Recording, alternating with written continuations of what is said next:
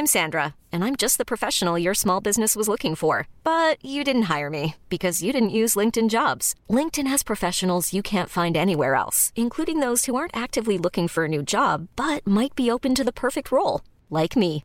In a given month, over 70% of LinkedIn users don't visit other leading job sites. So if you're not looking on LinkedIn, you'll miss out on great candidates like Sandra. Start hiring professionals like a professional. Post your free job on linkedin.com/achieve slash achieve today.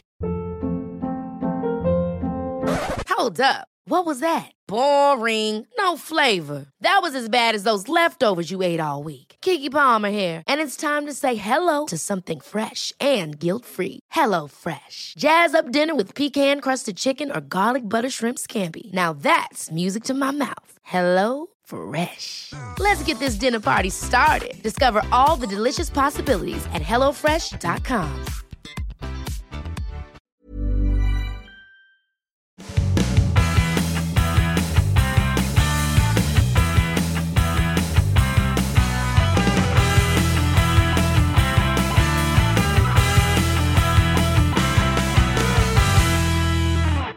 Då är ni varmt välkomna till Juniorpodden och vi går in i det femte avsnittet, femte raka veckan. Och det var ju nära Andreas att vi fick ställa in där. Ja, precis. Det har Ja. varit li- lite jobbigt för mig här sista dygnet när jag drabbats av vinterkräksjukan så jag är väl typ två kilo lättare nu här efter det dygnet. Ja, men det, det känns bra idag eller? Laddad för podd? Jag, jag är på benen idag igen men jag är inte helt eh, hundra än. Men jag sitter här isolerad i min lilla lägenhet så att eh, på fötter igen. Ja. Du, ska också, du har ju idag, bara för någon uh, halvtimme sedan, gjort en kanonintervju som vi kommer få höra lite senare i avsnittet också. Jajamän. Starkt, jobb, starkt jobbat och du är med som vanligt. Och sen har vi ju eh, Söderlund. Samuel Söder. Du är med för andra eller tre, tredje gången va? Eh, nu har jag inte riktigt koll. Är det andra va? Tredje ja. Ja. Är det tredje podden? Ja, jag tror det är det. Du är välkommen oavsett i alla fall. Dålig koll själv, men ja. Eh, tack Ja. så ha. Tack. Yes, yes, yes. Ehm, ja, alltså förra helgen hade vi fullt med, med landslag, ungdomslandslag eh, ute i Europa. Och lirade och gjorde det bra. De flesta, på alla ställen egentligen. Ehm, som vi kommer ha lite fokus på det här avsnittet. Men framför allt så ska vi ha fokus på ett lag som för ett år sedan befann sig i en extrem kris där föräldrar kom med kritik och man sållade bort folk redan i, i 14-årsåldern. Men där man fick in eh, en stor hockey, eh, en hockeyprofil i Cam Abbott som eh, tränare för J20. Och vi snackar om Växjö Lakers som nu leder, eller som vann grundserien i, i Superlit Södra och nu är i topp 10 för första gången. Ganska eh, häftig utveckling på ett år va? Ja, det har varit en fantastisk... Det är, det är som två helt olika juniorverksamheter på ett år på något vis. Så, eh, det, det är otroligt imponerande att man kan ta ett sånt stort kliv från att ha legat, jag tror man de senaste tre åren varit nia och tia i den södra serien eh, och verkligen varit ett bottenlag. Eh, nu är man ett av Sveriges bästa juniorlag och där har eh, Cam Abbott mycket att eh, ta på sig. Ja, eh, alltså man ska ju aldrig önska någon eh, illa, men i det här fallet så var det det bästa som kunde hända för Växjö att Cam var tvungen att, att lägga ner karriären. För att han har ju verkligen kommit in och ändrat om allting. Han har rört om hela klubben ju och, och fått det till en fungerande ungdomsverksamhet.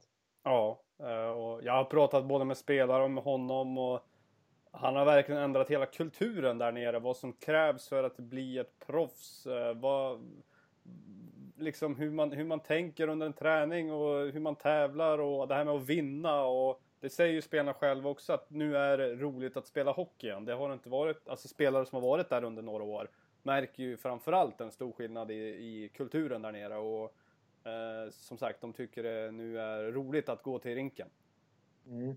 Jag tror att en av nycklarna bakom den stora framgången är att Cam har varit den förändring som spelarna och föreningen har velat se. Han har ju verkligen ändra om helt och hållet eh, och fått det att bli mycket mer lättsamt ödmjukt och så vidare och, och framförallt uppmuntrande på, på något vis. Han, han hjälper ju verkligen spelarna i sin utveckling. Medan eh, tidigare tränaren kanske förmodligen kanske är någorlunda med sin eh, lite mer eh, gammaldagsa eh, stil. Så, eh, han bidrar, han har verkligen vänt på det hela. Det är kul att se. Ja, alltså det är mycket som har hänt i den här klubben och, och, det är inte en person, så vi ska inte gå in på några namn eller så, men alltså bara för ett år sedan så samlades ju massa föräldrar i ungdomsverksamheten eh, och skickade in alltså kritik eh, mot föreningen. Alltså man gjorde, då, då påstod man då att man eh, sållade ut och tvingade bort 14-åringar från klubben för de inte var tillräckligt bra. Man, man eh, toppade i unga åldrar och man, och man sållade. Och det har ju varit så här länge. Det har varit jättelänge ett problem i, i den här föreningen. Men bara så över sommaren så har föreningen tagit sig i kragen. Alltså ska vi vara ett, ett lag som ska vara med och slåss om de bästa placeringarna på SHL-nivå och de bästa ungdomsverksamheten, då måste vi göra någonting. Och där var det ju Cam Abbott som är den stora skillnaden. Ja, alltså det, det ser man ju också på hur spelarna pratar kring laget. Alltså, kom ju ut lite anonyma kommentarer för, för två år sedan tror jag om, från J20-laget där det handlade om att man kände sig utfryst, mobbad, fick inte chansen, syntes inte i laget och det var ju flera stycken som valde att lämna Växjö och nu, nu när man pratar med spelarna så låter det ju snarare tvärtom att man hyllar Cam för att han verkligen får alla att känna sig delaktiga i laget. Alla är viktiga och han är extremt duktig på just den biten att bygga ett lag där verkligen alla känner sig viktiga i laget. Och det tror jag är den stora nyckeln i...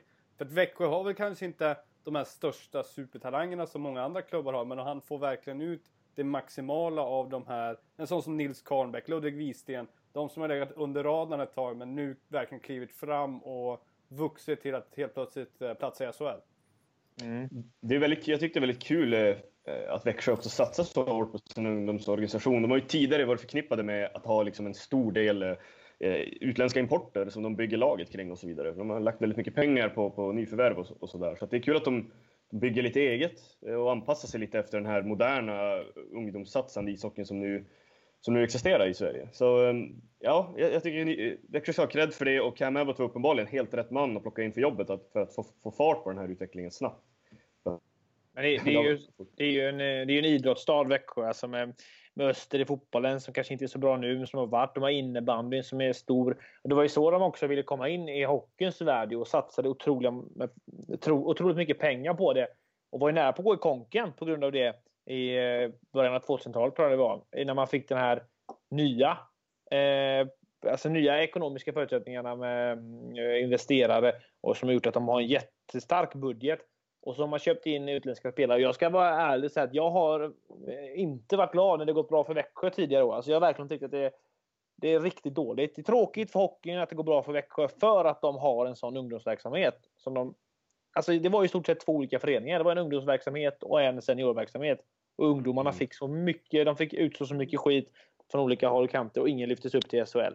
Mm. Då tyckte man, tycker man inte det är kul. Då ska, man inte, då, ska inte det gå bra för dem, tyckte jag. Men nu tycker jag, nu börjar man vända, börjar lite bli ödmjuk i sitt sätt att se på Växjö som förening. Ja, men alltså, jag är helt enig och jag har väl känt samma sak också. Att man, man tycker det, ja, men alltså man blir lite, man har blivit, varit frustrerad över hur det har varit där nere. Samtidigt måste man också eh, Eh, på något vis förstå att eh, Växjö har gjort en otrolig resa genom det svenska seriesystemet på ganska kort tid och vuxit mm. fortare än vad man kanske klarat av. Och det här med juniorverksamhet, ja men det är ju någonting som tar, tar ganska lång tid att bygga upp. Och nu hade man en, en lösning att istället köpa in sig till framgång. Man hade den ekonomin för att sen nu börja bygga sin juniorverksamhet. Och, eh, själva, själva, det viktiga är ju att, ja, bättre sent än aldrig kan man väl säga. Men jag tror mycket har handlat om just det också, att det har gått väldigt fort för dem uppåt och man har inte riktigt hunnit bygga juniorverksamheten lika fort. Nej, det... Ja. Som du säger Andreas, de har haft de ekonomiska förutsättningarna för att kunna satsa väldigt hårt. Och då, då tänker man liksom, varför, varför inte? Varför ska man inte göra det? Liksom? Eh, och det är klart, då halkar ju också ungdomssatsningen efter lite grann när man köper in 15 spelare som är tänkta liksom att starta eh, varje match. Mm. Eh, så nu har de äntligen börjat ta tag i det här. Det är kul. Det, får, det verkar få eh, både resurser och, och, och prioritet. Så att Växjö är på G eh, rent ungdomsmässigt också. Och som jag sa, det är kul att se. Det, men det är ju, i grund och botten så är det livsfarligt att göra en sån resa som, som eh, Växjö gjorde. Det känns som att det var några få personer som ville eh, nå sina glansdagar och nå framgång. Istället för att göra som Skellefteå som bestämde sig. Vi har tio år framöver nu som vi kommer få kämpa och när vi når det här tio året, tionde året, då kommer vi vara på toppen. Och man lyckades med det och är under lång tid ett av Sveriges mest ledande äh, föreningar. Mm. Det, det, skulle egentligen inte funka för Växjö, men nu har man lyckats på vissa steg i taget ändå pussla ihop det och till slut har man även fått ungdomsverksamheten att bli en del av det stora hela. Och nu har man ju eh, fått lite ruljans i det hela. Så nu kan det ju verkligen vara positivt att de gjorde det där. Mm. Men egentligen så ska det inte gå att köpa till framgång så snabbt. Nej, Nej men nu ser, nu ser man ju att de även lockar till sig uh, unga talanger. Emil Pettersson är en av dem som har gjort det bra. Nu är lillebrorsan även på väg dit ja. vad det låter som. Det visar ju ändå på att man har fått byggt upp det varumärket att man är duktig på att utveckla spelare. Och då tror jag att mm. då är man redo att ta nästa kliv som förening. Och inom några år skulle jag inte bli förvånad över om man är och konkurrerar med Frölunda, Skellefteå om den biten också. Jag måste också ge, passa på att ge cred åt både Sam Hallam och Cam Abbott som är två enorma klipper som, som på något vis föreningen reser sig runt omkring. För att eh, utan de två tror jag det skulle vara svårt att lyckas speciellt snabbt också. För att, eh, man behöver bra tränare, så är det ju. Eh, det, ja. det kan alltså en enorm skillnad och det visar sig på, på ungdomssidan här eh, för, för Växjös J20 med vilken skillnad det är nu när Abbott eh, styr skutan. Så att, eh, de ska ha all cred i världen för att de får det att fungera så fort också. Mm. Konstig, eh, konstig utveckling över en liten tid, men extremt bra gjort senaste året. Och har ju lett till att man har ju löst de här. Man har ju verkligen fått föreningen att, att, att vara framstående både på ungdomsverksamhet och SHL-nivå. Och Andreas, du har ju snackat med just Cam Abbott mm. i, idag, för bara en liten stund sedan. Ja, precis innan vi drog igång här så pratade vi om just det här. Vad, vad är det som gör att eh, Växjö har gått från ett bottenlag i Superlitet nu var det en av de bästa i Sverige och pratat lite om hans resa eh, som tränare och nu är det bara hans första säsong men han har gjort så fantastiskt bra och vi pratar mycket om det här med vad är liksom viktigt för en junior idag och det här med att vi i Sverige är ganska duktiga på att fokusera på utveckling snarare än att vinna. Och, ja, men det fanns mycket intressant och det, det får vi lyssna på helt enkelt. Ja, vi tar och lyssnar på det med en gång va? Det gör vi. So then I welcome you, Cam Abbott, to our podcast, uh, Junior Podden. Thanks, thanks for having me. Uh, how are you doing? Uh, doing pretty well. Just uh, back from the rink, home for uh, an hour or so before we head back. Nice. Uh, well, uh, of course, I want to talk to you about uh, you and Växjö's season in Super Elite this so far. You were able to make a spot in the top 10 series for the first time ever in club history, and you also managed to win the league for the first time ever. So we can start there. What do you say about those achievements? That's something that uh, you know we, we set goals at the start of the year, and that was uh, that was one of them. Um, you know, to be honest with you, that was two almost two full months ago, uh, over two months ago now. So, um, yeah, at the time we were proud of it, but uh, it's just you know a step on the on the journey for these players this year. Mm. You took over this team as a new head coach before this season, and has since then like transformed it from being a team in the bottom of the, this league to now be one of the best in the country can you explain a little how have you managed to do that? Well, I think you know if you look at the positives, um, I told the players when I first took over uh, last uh, last March that you know it was a fresh start for everybody. Um, I wasn't concerned with where you know guys have been or where the team's been. In fact, whether they'd been at the top or the bottom, um, that wasn't a, a concern to me. It was uh, more just bringing a culture of uh, winning and accountability and um, a little bit more of a process. Uh, that's what's given me success through my hockey career and through the different levels. And uh, I kind of wanted to bring that right away to the J20 team. You mentioned uh, winning there, and that's something that's to me very interesting. But in Sweden, we talk a lot about development, but a little about winning. Uh, what is your opinion about that? Well, I don't think they're in any way exclusive of each other. Um, you know, let's let's go to the top uh, top leagues in the world: NHL, KHL, SHL. Uh, if you talk to GMs or scouts, you know what are they looking for? Uh, they're looking for good players, but they're looking for winners too. And to me, winning uh, is important. It's important to be able to say, you know, we're here to win. Um, these kids are putting an awful lot of a lot of time, energy. Uh, clubs are putting a lot of money into their development, and part of that is, uh, for me, is winning. Uh, they're not exclusive of each other. You can have some very good hockey players uh, that uh, that are also uh, winners. We have talked about this before, but how do you learn uh, these young players to become winners? Well, I mean, you don't focus on the result so much. Uh, you set goals. It's, it's again, it's a process.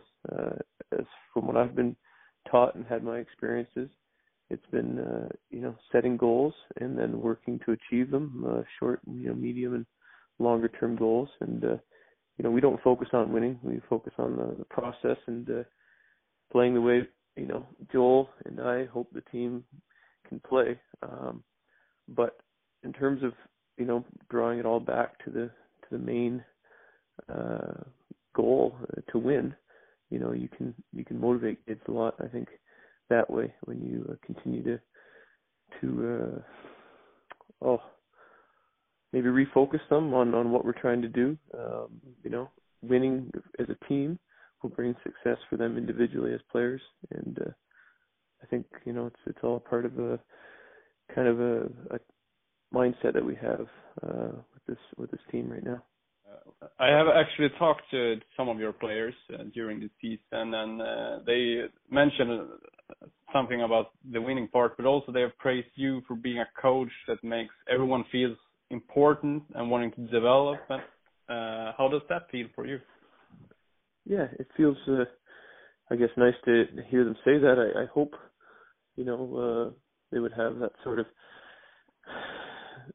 comments in terms of inclusiveness and uh, you know everybody on this team is is very important uh, from the guys that are scoring points to the guys that are penalty killing blocking shots um i think any team that wins uh, every player right down to the backup goaltender or the guy that's maybe not playing so much is uh, is appreciated and is uh, is very aware of how much he's appreciated by his teammates and by the coaches so um yeah, I think that's important. It's important to create a culture where you know uh, guys are uh, having a lot of fun together and uh, respecting each other um, and respecting themselves.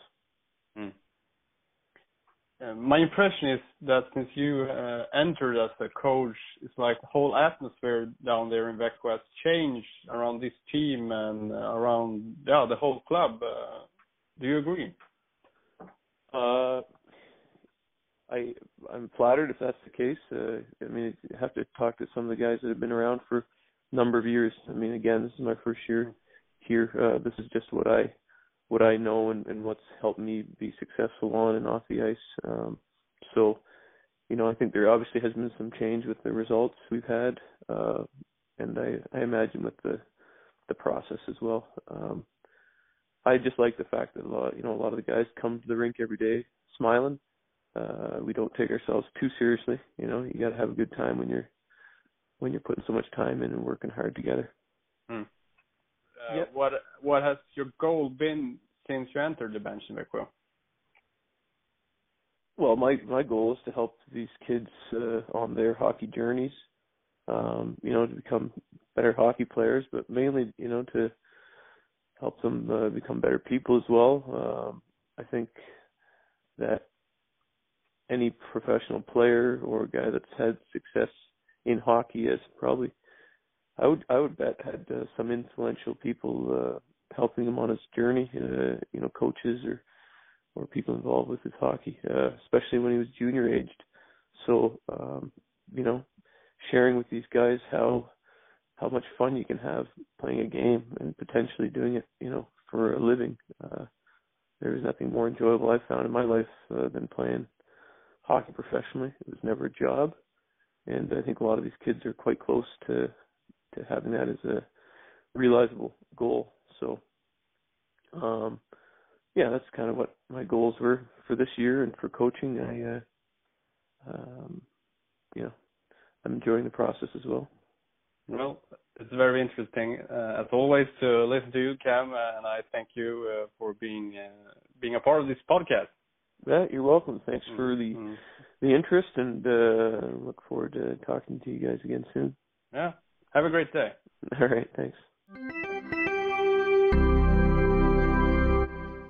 Ja, alltså han är ju för ödmjuk.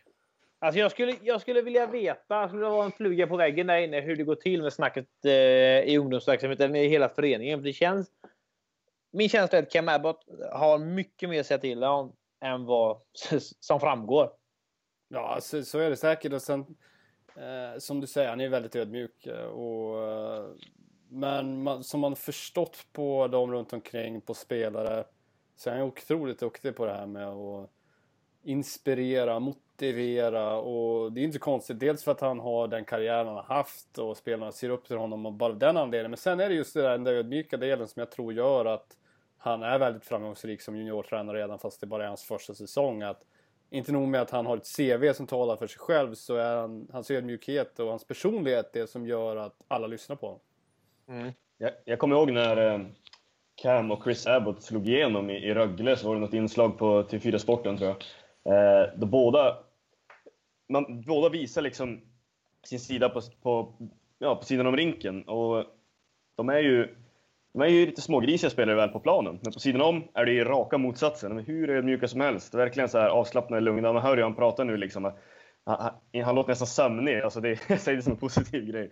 Uh, för att han, är så, han är så avslappnad hela tiden. Jag kan tänka mig att han har ett sätt att nå fram till spelarna som är få förunnat uh, inom tränarväsendet. Han, det känns som att han verkligen kan jobba med att bättra på den mentala delen uh, hos laget.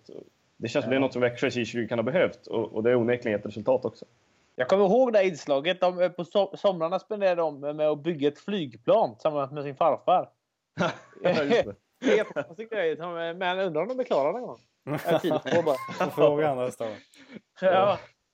Eh, ja, nej men alltså. Och, då, och de här killarna som, som kommer fram alltså, i, i den här högen utav spelare som eh, ungdomsspelare. Det är ju sådana som Linus Högberg och eh, Wisten, Ludvig Wisten nu som kommer fram som Cam Abbott ändå är med och, och lyfter upp till, eh, till seniorhockey. Mm. Alltså Växjö, man tog in rätt många spelare också inför säsongen. Eh, bland annat några danskar, David Madsen, eh, Rodbjer och, och, och så vidare. Men på något vis är det ju ändå tack vare Cam Abbotts inträde som det har börjat skördas juniorer där nere. Nu är det ju Karlbäck och Wisten som var där redan i fjol som exploderat båda två utvecklingen från att liksom varit ganska anonyma i Superelit till att vara stjärnor och nu även klara av steget upp i SHL. Så någonting han har gjort och jag tror mycket är psykologiska aspekter som att man han får dem att tro på sig själv, känna sig viktiga och eh, det tror jag är extremt viktigt, den här pedagogiska delen när det handlar om juniorer och det tror jag inte alla tränare är så bra på. Det vet jag själv av egen erfarenhet. Men Cam tror jag är det just för att han har varit spelare själv och är väldigt ödmjuk. Mm. Ja, något vi har lärt oss också nu, vi som, vi som följer den här eh, vi som följer juniorhockeyn på så nära håll, är ju att det finns otroligt många spelare som bara står och tickar så att säga. De, är, de behöver bara en liten skjuts, en liten spark i ändan och så rasar det iväg och så gör de 20 poäng på 10 matcher. Eh, och då, då, krävs det att det är någon som hjälper dem att, att, att få den här skjutsen och den här sparken i ändan. Och det ju, känns som att Cam Abbott, han har här. Och jag tror han kan göra med många fler spelare allt eftersom. Och till slut kommer det, kommer det vara en hel lina med juniorkillar i, i Växjö och så fortsätter det därifrån. Mm. Eh, och går det i den här takten, då, vem vet? Det kan vara nästa säsong. Eh, det, kan, det kommer gå fort. Det kan, det kan mycket väl göra det. Mm. Ludvig Wisten är ju en av de här som står på tur nu. Eller står på tur. Han är ju redan en stjärna. Han har gjort 13 matcher i SHL. Men vet ni vilket, eh, vilken moderklubb han har? Nej. Han spelar, hans moderklubb är IK Göta. Som ja. har nio SM-guld som han plockade i början av 20-talet en gång. Som verkligen har fallit bort från eh, hockeyns radar. IK Göta. Ja, vad hände där? ja, det är jätte... De har ju eh, tredje mest SM-guld eh, genom... Eller svenska mästare. tredje flest svenska, ja. vad ska jag säga? Guld i svenska, svenska mästare. Ja. Det är nästan så, att någon borde, nästan så att någon borde starta upp den föreningen igen. Även om de är nere i division 3, södra C eller vad det heter. Så kan de ja. säga att vi har nio guld. Vad har ni? Liksom. Ja men precis. Men när man börjar räkna SM-guld. Då, det var väl någon gång på ja, 60-70-talet. Sen dess eh, har man börjat notera då maratontabellen och allt det. Och där är de inte med. Nej, där finns ja, de inte med. Men om man räknar alla gånger som svenska mästare har korats, då är de ju i toppen. Det, det, är lite intressant. Ja, men jät, jättesidospår. Men det är intressant att han har det, att han har det som moderklubb alltså. Ja, verkligen. Eh, nåväl, vi, eh, vi har tagit oss i, eh, an Växjö. Jag tycker vi gjort det bra, fått med det viktigaste. Och Cam eh, har sagt mycket utav eh, det som fascinerar en med, med Växjö. Kommer de ta guld i år? Är frågan på J20-nivå. Man har alla möjligheter att göra det. Jag tycker eh, Eh, de tillsammans med några andra har den här eh, hela pusslet på något vis. Man är stark i alla lagdelar, man har fyra bra formationer, man har en duktig tränare. Lite oerfaren tränare, det vet man ju inte hur, vad, det gör i ett slutspel sådär, men jag, jag ser inte det som en nackdel i det här fallet. Jag tycker Cam har annan erfarenhet som han kan ta med sig i ett slutspel i och med att han själv har varit där. Eh, men jag tycker absolut att Växjö har alla möjligheter att kunna gå långt. Sen är det otroligt tuff eh, och det kommer bli ännu tuffare i ett slutspel där ehm, det ofta avgörs vilka man får ner från A-lag och så vidare. Så det är alltid svårt att spekulera, men Växjö är absolut möjlighet. Vi, har, vi har alla sett filmen Miracle. Eh, tänk, tänk då vad, eh, vilket typ av inspirationstal han kan göra i slutspelet. Jag ser det framför mig. Liksom. Han kör en Herb Brooks där innan.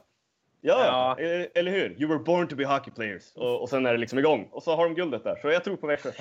Det som talar, det som Ja. talar mot Växjö, det är just det här att de har inte så många de kan skicka ner från sitt A-lag jämfört med Nej. andra klubbar som Modo, Frölunda. Alltså de har ju en, alltså nästan ett halvt lag som tickar där uppe i sina A-lag. Och när nu tror jag inte Frölunda kommer ha en eh, tidigt färdigspelad säsong. Modo är ju ett alternativ där man liksom kan få ner 10 spelare när Modo har spelat klart sin säsong i Hockeyallsvenskan. Och det är väl det enda jag kan känna att talar emot Växjö. Det är även sådana lag som, som AIK som kan få ner otroligt skickliga spelare som inte går så bra just nu i J20. Men det är mycket det som kommer avgöra i slutet. Så är Timrå. Timrå har ju rätt hyfsade förstärkningar också i Dahlén Ja. och Pettersson. eh, Ja. Så att Ja. det, det finns lite sådana. ja, det finns väldigt mycket. Och, eh, intressanta hockeyspelare. Det såg vi förra helgen i eh, landslagsdräkterna då. Mm. Vi mm. hade fyra, fyra ungdomslandslag, U16, 17, 18 och 19 ute och, och lirade. Vi kan väl börja Even on a budget, quality is non-negotiable. That's why Quince is the place to score high-end essentials at 50 to 80% less than similar brands. Get your hands on buttery soft cashmere sweaters from just 60 bucks, Italian leather jackets, and so much more. And the best part about Quince, they exclusively partner with factories committed to safe, ethical, and responsible manufacturing. Elevate your style without the elevated price tag with Quince. Go to quince.com slash upgrade for free shipping and 365-day returns. Hiring for your small business? If you're not looking for professionals on LinkedIn, you're looking in the wrong place. That's like looking for your car keys in a fish tank. LinkedIn helps you hire professionals you can't find anywhere else, even those who aren't actively searching for a new job but might be open to the perfect role. In a given month, over 70% of LinkedIn users don't even visit other leading job sites. So start looking in the right place. With LinkedIn, you can hire professionals like a professional. Post your free job on linkedin.com slash achieve today. Ever catch yourself eating the same flavorless dinner three days in a row? Dreaming of something better? Well, HelloFresh is your guilt-free dream come true, baby. It's me, Kiki Palmer. Let's wake up those taste buds with hot, juicy pecan-crusted chicken or garlic butter shrimp scampi. Mm. Hello Fresh. Stop dreaming of all the delicious possibilities and dig in at HelloFresh.com. Let's get this dinner party started.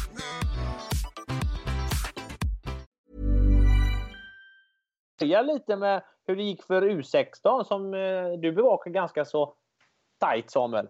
Ja, det gick ju rätt tungt för deras del egentligen. De började ju bäst. Eh, eh, första matchen var egentligen deras, deras eh, bästa insats. De förlorade med, med 4-2 mot Tjeckien.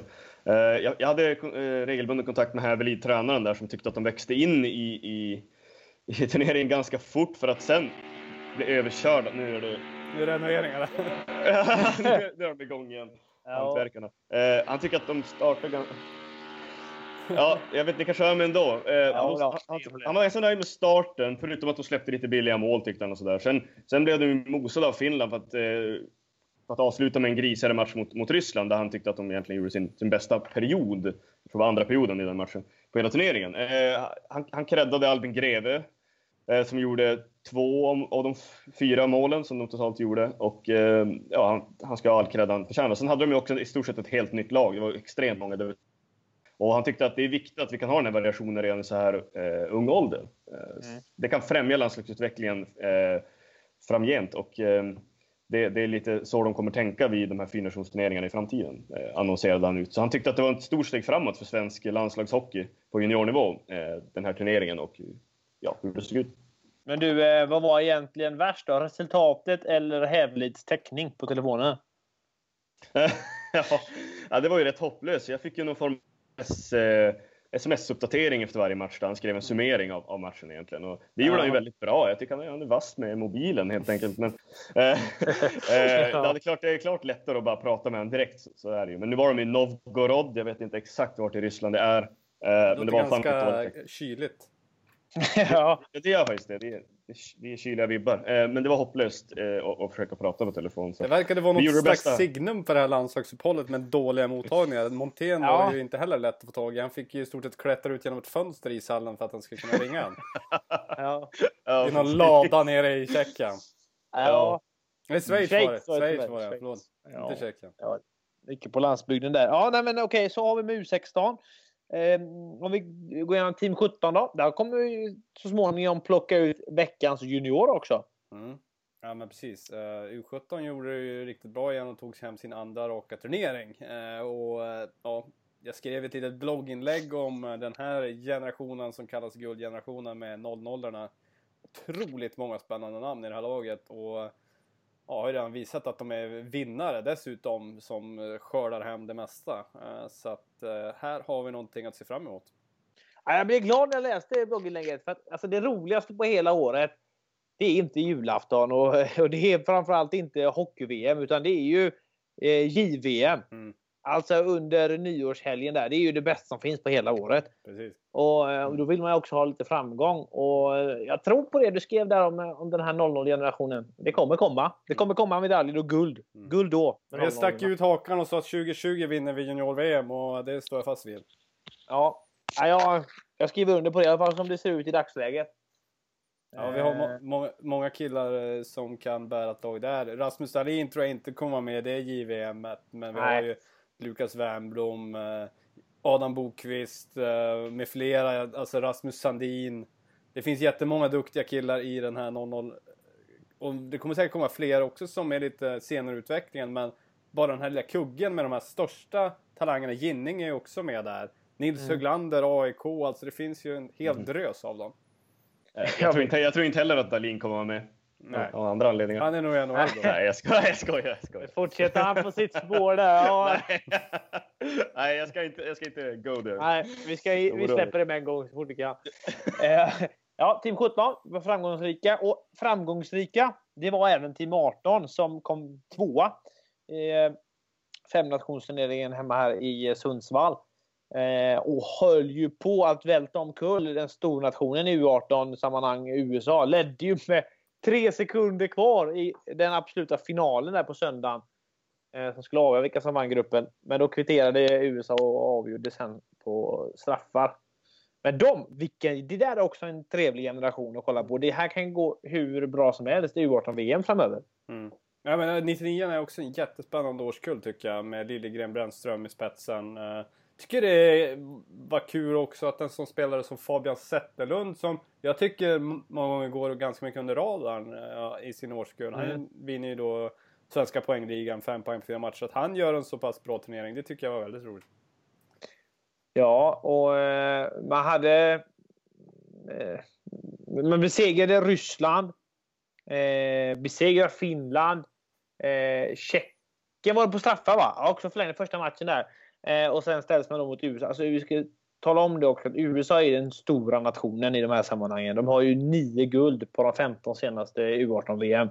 Och bor ihop i två år, spelar i samma lag.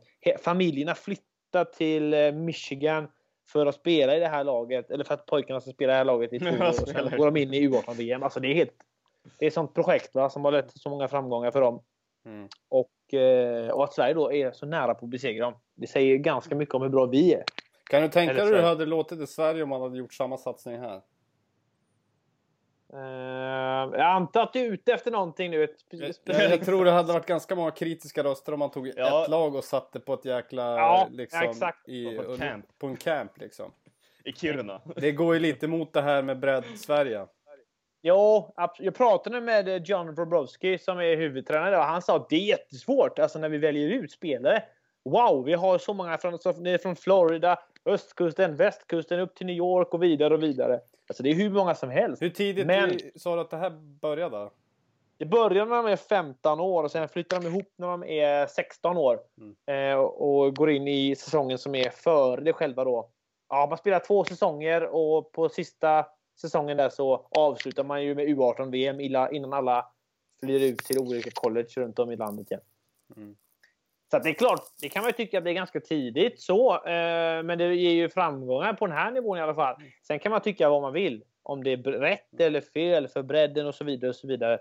Eh, och framförallt med ett sån, en sån nation som har så mycket hockeyspelare så ska man välja ut ett lag bara. Ja, precis. Det är Lyx, liksom... Lyxproblem. Farliga lyxproblem. Här är vi liksom ja. kritiska mot den selektering vi gör i Sverige och så där selekterar man ju liksom en hel befolkning nästan. ja, det, är, det är helt brutalt. Det är, det, ja. klart att det ger resultat, men det är väldigt kontroversiellt för att säga. Mm. Som sagt, det hade, de hade blivit avkapad fötterna om man hade gjort det i Sverige. Ja, alltså det, det, det man kan... Eh, det kan man ha olika åsikter om, men det man kan slå fast oavsett är att de har nått en väldig framgång Absolut. på U18-nivå. Det har gett resultat. Absolut. Och sen om det är rätt eller fel, ja, det, det kan ju diskuteras. För det, det betyder ju å ena sidan att när du är 15 år, det är då du ska visa framfötterna. Det är då du ska bli en kommande NHL-stjärna. Om du vill gå den enkla vägen. Sen kan man ju slåss den tuffa vägen som alla andra, men ja. Ja, men det kan vi ha ett helt avsnitt om en annan gång. Faktiskt. Inför U18-VM. Eh, ja, men Team 19 då? Vad säger vi om det? Monténs gäng. Förberedelserna inför nästa års JVM. Ja, nu vann man tre av fyra matcher. Det var en eh, tung förlust mot Finland. Sen eh, annars tycker jag man, gjorde bra. Det var ju, fick man ju inte se matcherna eftersom det inte var någon som tv-sände, vilket var jättetråkigt. Utan man får ju gå på Monténs ord. Och han var väl ganska nöjd med turneringen och det han fick se av den här nya laget. Det är första gången han ser många av spelarna. Det var väl sex debutanter tror jag i landslagssammanhang. Så att, eh, de, gjorde, de verkar ha gjort det godkänt eh, och jag tror att eh, många av de här kommer ju vara med i slutgiltiga truppen Tron nämnde det, att det var väl ungefär 60 procent av de som var med i första truppen förra gången som kom med i truppen. Så att, eh, nej, men det var, det var en bra start. Mm. Alltså det var många positiva tecken. De gjorde 12 mål på de två första matcherna. Eh, mot Tjeckien och mot... Vilka det nu var. Eh, ja, ja. De gjorde i alla fall 12 mål på två matcher. Om, Montén sa ju det själv att det är ett, en grej vi ska trycka extremt mycket med som vi utvärderade från JVM eh, nu i, i julas och eller på nyår. Det var ju att vi ska trycka in mer folk på mål. In med folk, in med puckar. Vi ska göra mer mål helt enkelt. För det måste vi för att hänga med de andra stornationerna. Mm. Eh, ja, och sen sa han ju också det. De har ju lämnat vissa spelare hemma medvetet. Eh, Söderlund, Karlström, alltså sådana här som de redan har sett och vet vad de går för. Elias Pettersson. De behöver de inte ha med där. De vet ju vad de går för. Så det är starkt gjort med, eh, mm. när man lämnar de bästa hemma. Mm. Ja men precis. Och målvakterna gjorde det helt okej också, Tim Hultstrand. Och, så att, eh, nej, jag, tror, jag tror han är nöjd med det han fick se av, det här, av första turneringen av det här laget. Som du säger, de bästa spelarna har ju lämnat hemma. Och teoretiskt sett skulle man kunna få med en Alexander Nylander. Nu har jag svårt att se det, men det går ju rent åldersmässigt. Ja, det blir ju intressant att se nästa han kan ju, Det kan ju vara så att han får kämpa på ett år till mm. i uh, eh, AHL. Det vet vi ju inte. Mm. Precis. Eh, och då skulle det skulle vara... Ja. Jag har vunnit poängligan för Sverige två år i rad så att varför inte ta tredje? Exakt. Det tror jag han garanterat vill vara med på också om han nu inte är uppe i NHL. Ja, men det har han ju sagt själv att får han chansen så tar han den gärna liksom. Och vill mm. såklart. Han har ju fått två raka fjärdeplatser här precis som brorsan fick så att det är klart. Exakt. En, så, en sån grej också. Ja men vad bra. Vi kanske får med honom. Vi hoppas. Mm. Det är långt, lång tid kvar. Men eh, är några mer avslutande ord vi vill säga om eh, landslagsuppehållet? Kul med U18-VM att det kommer tv-sändas i Sverige kan man väl säga. Jäkligt roligt faktiskt. Det ska bli riktigt kul. Äntligen! Är det första gången? Visst är det det? Ja, det är första gången eh, vad jag vet i alla fall eh, som har skett under min, min tid. Och, nej, men jag är ganska övertygad om att det är första gången det sänds i Sverige. Absolut. Mm. Grymt kul att det är TV12 också. Eh, det kommer, då kommer vi få lite den där JVM-känslan som man har kring, kring ja, det är, inte, det är inte jul och nyår nu, men det, är, ja, det blir åt det hållet i alla fall. Det, det blir att, ja, det är en högtid eh, med junior, juniorhockey eh, med, ett, med ett JVM. Så att, Ja. det är bara, blir bara att njuta liksom. Ja. VM är ju en väldig miniatyr av JVM. Det är samma typ av hockey, samma typ av känslor och jag tror att gillar man JVM så gillar man ju 18 VM. Ja, eh, landslagsuppehållet. Och nu kommer vi till en ny punkt i det här programmet. Det är Samuel som ska fram med motorsågen nu. alldeles sågar riktigt. är vi framme vid. vad kallar vi den? Söderlundssågen? Eller vad har vi? Vi Det är säger så- så. pa- patent pending så att säga. Eh, Take ja, us away. Ja, absolut.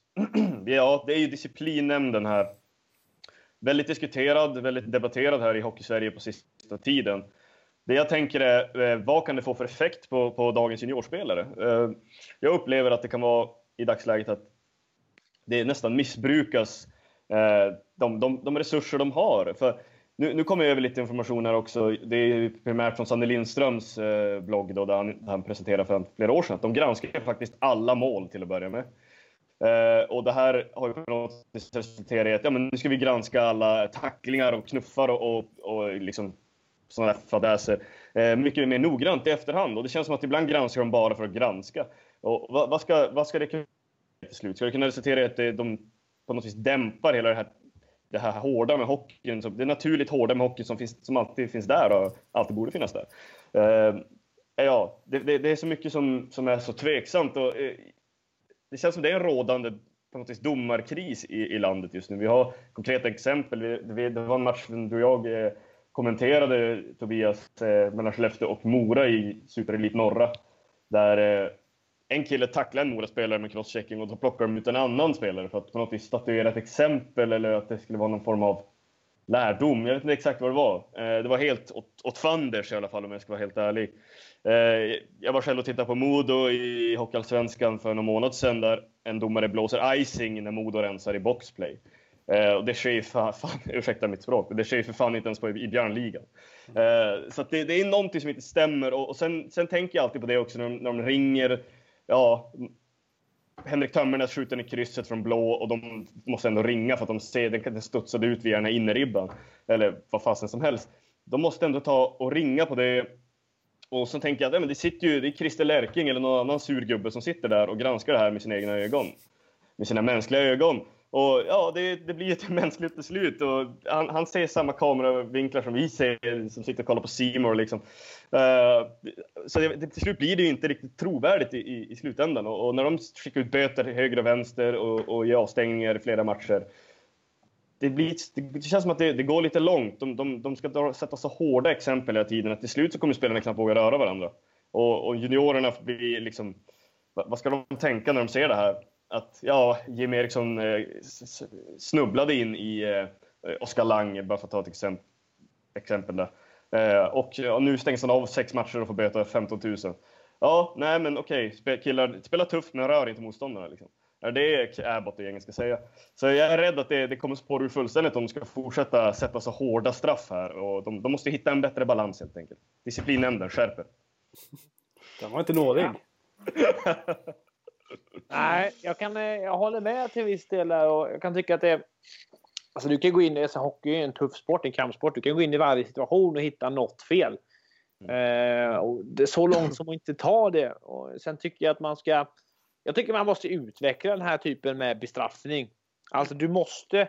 Disciplinnämnden måste ju ha någon form av samtal med hela hockeykulturen, med allting. Du måste lära juniorerna som kommer upp till SHL. Du kan inte komma upp och spela i SHL om du inte klarar av att lyfta blicken från pucken och ta emot en tackling. Om du Mm. bara ner Mm. ansiktet och hukar dig, då kommer tacklingen ta i, eh, i huvudet och då kommer din motspelare att få avstängning och du kommer få en hjärnskakning. Det är ingen som vill det. Ja, det blir en ond cirkel där egentligen om man inte är beredd på det tuffa spel som väntar. Man måste ju förbereda spelarna på det ganska tidigt egentligen. Ja, men framförallt det, det, det som håller på att hända lite som Sanne är inne på i sin krönika här, det är att uh, hockeyn blir mer en bedömningssport och det vill vi absolut inte ska ske. Att vi helt plötsligt är disciplinnämnden som ska lägga sig i varenda, domsl- eller varenda mål, varenda situation liksom. Utan låt de domarna som är på isen ta hand om det och är det någon tveksamhet i det, men då får väl de ta beslutet att ringa. Bara vi är tveksamma på om det här är mål eller inte. Hur ser ni där uppe? Ja, nej, men det är mål. Fine, det funkar. Men det här nu att de lägger sig i, tar egna initiativ. Det blir att hockeyn blir en bedömningssport och det är helt fel. Mm. Jag tycker att man ska följa lite, det känns som det är en avspegling av den här amerikaniseringen som har skett i, i SHL och i svensk hockey överlag. Men, eh, det de gör där borta, deras disciplinnämnd, de sätter ju väldigt hårda straff om det är någonting som förtjänar ett väldigt hårt straff. Ett exempel är Vermette här i Dax som viftade till en, eh, en linjeman med klubban efter att han blev fintad på teckningen. Det är klart han ska ha hårt straff, så gör man bara inte. Eh, men de granskar väldigt, väldigt noggrant. Brendan Shannon satt ju där som någon form av överhuvudtag, vill jag, vill jag minnas. Eh, och, och, de har hittat en balans tidigt där. Så det är klart, gör du en crosschecking, checking from behind så han flyger med huvudet före och får hjärnskakning. Ja, fine, fine. Men det är inte så att de direkt går in och granskar allting eh, överdrivet noggrant, vilket jag känner kan vara, kan vara situationen här i Sverige just nu. Mm. Alltså en utveckling utav det här, eller en utveckling till det här snarare, det är ju... Jag blir lite upprörd att man inte har domartillgång i, i media och i TV. Nu har man kuber med vissa gånger, men jag tycker det blir för mycket när gamla hockeyspelare och så kallade experter går ut och kritiserar domarna match efter match efter match. Och jag menar, domaren måste ju få, eller någon från det hållet måste ju få en chans att förklara varför man gör si och varför man gör så. För det finns anledning att man tar en utvisning, att man är ett matchstraff eller, och så vidare. Och så vidare. Snarare än att gamla hockeyspelare som har gamla tvister med domarna ska sitta och uttala sig om vad som är rätt och vad som är fel. Det tycker jag kan bli farligt. Och i, i längden så, så det, det bidrar till att domarna måste göra mer ja, vi måste göra samma bedömning i varje händelse. För så här, det här tog vi matchstraff för sist, och måste vi göra det nu med. För att där sitter det experter och uttalar sig om att vi gör si och så, vi gör si och så. Så kan jag tycka. Men, ja, men jag håller med dig. Där, där, där, tycker jag man måste ha mer öppenhet från domarhåll. Alltså att man får mer tillgång till hur de tänker, resonerar. Så här dömer vi och därför dömer vi så här. Istället för som du säger att vi ska lyssna på experter och tidigare spelare och deras åsikter. Nu Vissa gånger så är det såklart att äh, de här krönikörerna och experterna har rätt. Men mm. det är som du säger, det är viktigt att man får höra domarnas tankegångar. Och där måste mm. de bli bättre på att vara öppna med media. Exakt. Ett exempel eh, Tobbe är ju från den här Frölunda-Brynäs-matchen i slutspelet. Det var några år sedan tror jag. Mm. Eh, när de intervjuar, han tar ju ett väldigt, han, domaren lyfter armen eh, när en Brynäs-spelare gör en hooking eller någonting och sen Sen tar Brynäs-spelaren pucken i mål och så dömer man mål och så åkte Frölunda ut på det. Det är extremt debatterat. Eh, men de intervjuade ju domaren direkt efter matchen i, i Seymour och, och frågade ut honom ganska hårt. Och, Hur tänkte du här? Vad, vad är det som händer? Och då sa han att ja, jag gjorde fel, helt enkelt. Eh, mm. Och då, på något vis tar det fram det mänskliga från domaren. För domaren, domare har på något vis blivit eh, uppmålade som en form av mer, mer åt det mer en cyborg-robot eh, ur svenska hockeyfans ögon. Som farsan brukar skrika när vi satt och såg hockey förut, eh, zebran är kär så att säga. Eh, på något vis av, avhumanisera domare på något sätt, att de ska vara, fungera på, ja, att, det, att man, tar, man på något sätt tagit bort det mänskliga lite grann och bara, det har, blivit, eh, eh, det har lätt blivit ett hatobjekt och något att skylla på. Så när domare visar den här sidan av sig själv, då, då lyfter de fram det mänskliga, och ger, vilket ger förståelse och sympati för, för hur, den enorma press de är under. För de är människor de, ska, de tar flera hundra beslut i minuten och, och åker runt i en arena med 10 000 supportrar ibland och, och, och, ska fatta liksom väldigt viktiga beslut. Så jag har oerhörd respekt för deras yrke. Eh, men disciplinnämnden, de, de har ju lite mer tid på sig. Det känns som att det inte är samma press där. Så Ja, men det är ju så. De, alltså, de är ett jätteutsatt läge, eh, domarna. Och de är lika mänskliga som vi är. Alltså, egentligen, kolla på Andrew Calof igår som missade upp ett mål i övertid. Det, ska man skälla ut honom? Ja, men domarna kan också göra misstag. Och det här mm. fallet som du tog upp nu, eh, Samuel, med Brynäs-Frölunda. Hade man inte intervjuat domaren efter matchen där, då hade domaren fått stämpel att han är helt dum i huvudet och hjärndöd. För så lät det på läktaren i Skandinavien. Folk ja, var så förbannade. Men sen när man fick höra intervjun och domaren sa, jag kommer inte ihåg vem det var nu, men han sa i alla fall jag lägger mig helt platt. Det här gjorde helt fel. Förlåt mig. Jag ska, jag ska aldrig göra om ett sånt här misstag igen. Och då får man förståelse. Ah, han, han gjorde fel. Det här var inte tänkt att det skulle bli så. Han gjorde fel. Och då får man en förklaring och så kan man gå vidare och så får man med sig en utveckling till det. Mm. Så tycker jag det borde vara mer. Mer förståelse för domarna och mer insikt i domarna. Det är väl därför man tagit in kuben i och för sig, men jag tycker ändå fortfarande för lite. öppna ja, dörrarna och domarna, det är våran uh, statement. Ja, absolut. Och det var avrundningen av Söderlundsågen. Mm. Rivstart. Ja, nu går vi över till något än mer positivt. Och vi har kommit fram till veckans junior. Som den här veckan, Andreas, är...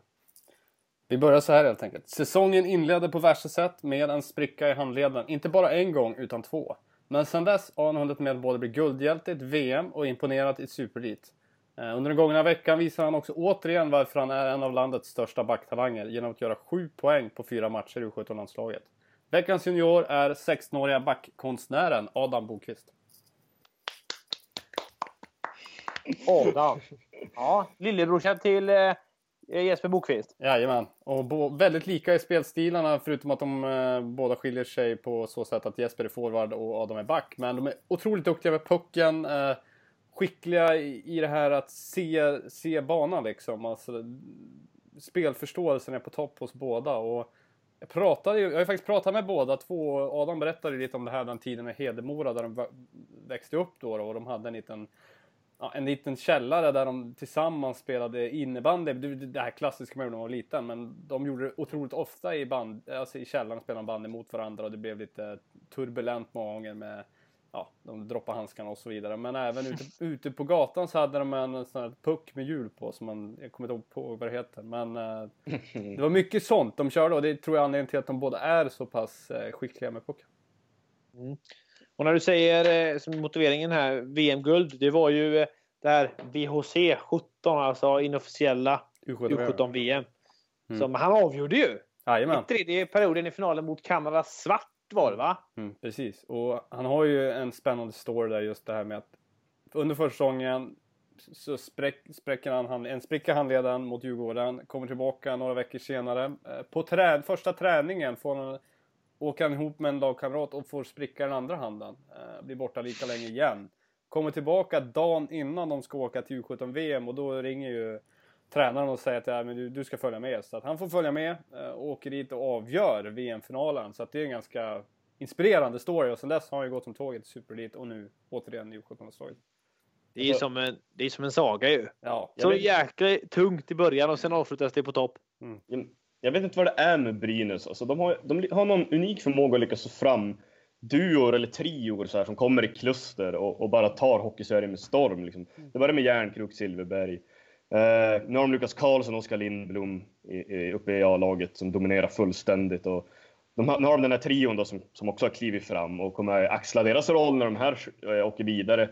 Och, och nu kommer Bokvist upp och så kommer det komma några fler. Och, ja, vad heter han? Eh, August Berg. eh, En Ja. jätteduktig back också. Ja men Rasmus Så- Sandin är ju nästa. Eh, alltså Ja. han tillsammans med Bokvist är ju de, ja, efter de kanske, och Ginning, de två största backtalangerna i den årskullen. De hittar sådana luskiga talanger. Ja, ja. Ändå kom det fram, ändå kom det fram nu här i början av veckan att Brynäs är det, den föreningen i SHL som går allra tyngst. Och går med sådana förluster va? Nu knackar det på dörren här. Alltså går med sådana extrema förluster varje säsong. Eh, och framförallt i fjolårssäsongen där de gick väldigt mycket back. Jag kommer inte ihåg exakt hur mycket det var. Mm. De, ja, men jag tror de lägger rätt stora summor emellanåt. En kille som Daniel Paje är inte tvärbillig direkt. Men, men eh, Nej. de lyckas de fostrar fram med några supertalanger då och då. Jag har väldigt stor respekt för det. Snart ser vi fler i NHL, jag är helt säker. Ja. Ja, Adam Bokvist fick alltså priset den här veckan. Veckans junior och det är han verkligen välförtjänt. Vi kan väl summera lite bara, eller runda av med hans eh, helg. Förra, förra helgen. Sju poäng blev det ju på fyra matcher. Ja, riktigt imponerande. Som back i ett landslag. Det, tyder, alltså det visar vilka offensiva egenskaper han har. Eh, Det är det som är hans främsta styrkor. Och extremt duktig på blålinjen. Jag tycker det är lite den här typiska backen som Sverige producerar på löpande band just nu. Erik Brännström, Timothy Liljegren, Rasmus Dahlin, Adam Bokvist. Sandin är lite den Bra. skolan också. Så Det är lite Erik Karlsson-effekten jag känner här. Att alla de här efterliknar honom väldigt mycket. Vi har, vi har ju de bästa backarna i, i världen. Eh, Och vi Ja, kommer ju ha det jag, jag, också. jag vågar säga att vi är världsledande vad gäller att producera backar just nu. Det, det Mm. vågar jag säga. Korrekt, jag Här. håller med. Härligt att höra. Kul för framtiden! Absolut. Mm. Ja, ja men kul! Eh, femte avsnitt av junior, Juniorpodden. Vi har eh, tagit oss an Växjö och, i sin helhet och ungdomslandslaget. Det gott- ett ganska så matrikt och trevligt avsnitt. Absolut, som vanligt. Eller trevligt ska väl inte vi säga. Det är väl lyssnarnas eh, åsikter som Kul. gäller där. Kul att få såga lite. Ja, men det gjorde du bra.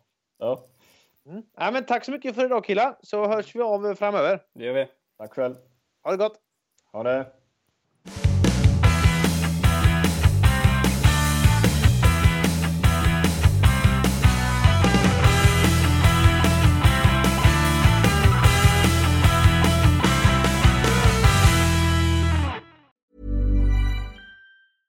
Ever catch yourself eating the same flavorless dinner three days in a row? Dreaming of something better? Well, HelloFresh is your guilt-free dream come true, baby. It's me, Gigi Palmer.